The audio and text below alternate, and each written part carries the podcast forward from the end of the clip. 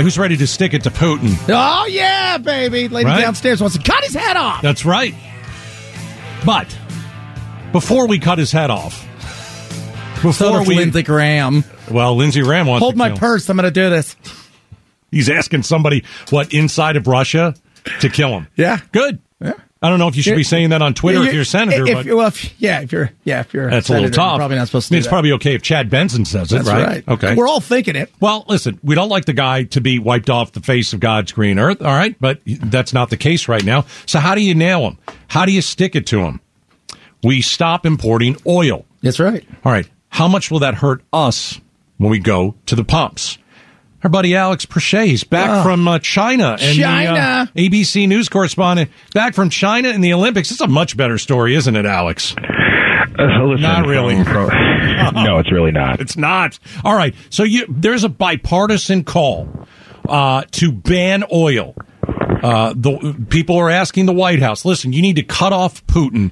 Uh, what do we got, Chad? Eight percent of oil. About seven, oil? eight percent. Yeah. All right. How is the bipartisan call uh, going on Capitol Hill? Well, guys, right now it's it's not going far, but I, I will say, you know, in terms of bipartisanship in, in Washington, you know, it's it's it's fairly rare these days, as you know, and, and certainly you, you saw some bipartisanship uh, in denouncing Lindsey Graham's comments ab- about Putin uh, taking him out, at least. And and this is probably, I mean, this is probably the the, the other major bipartisanship that we've seen uh, in, in in the last like day or so, uh, where you have Senator Ted Cruz and House Speaker Nancy Pelosi on the same page, uh, both calling for an all-out boycott of Russian oil and gas. Cruz and Pelosi on the same page. The world is upside down. Yeah. I'm sorry. I just can't. Feels I, like it, right? I know, uh, Lindsey. We we're all thinking it, Lindsey. We don't need to say it. You know, you can't say it, Lindsey. We're all thinking it. Uh, the reality of this is, though, that something is going on where this president doesn't want to hear any of this at this moment in time. Psaki came out today and basically said, "We don't want to disrupt the market anymore; that it's already been disrupted." Uh, yeah, you do. At this point in time, let's disrupt it. The whole point is to put the clamps on this guy. He's bombing people, Alex. Enough is enough. Well, and so certainly that has been the line of the White House, right? But I, I, do think there there is an important question about about the math and the calculus here. Uh, so, just about one percent of Russia's total crude oil exports in 2020 went to the U.S.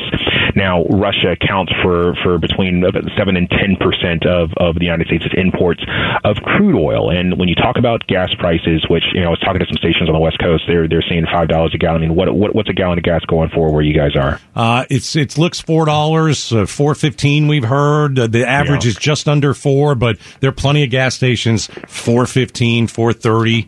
Yeah, remember California's insane. Most of that stuff's just taxes.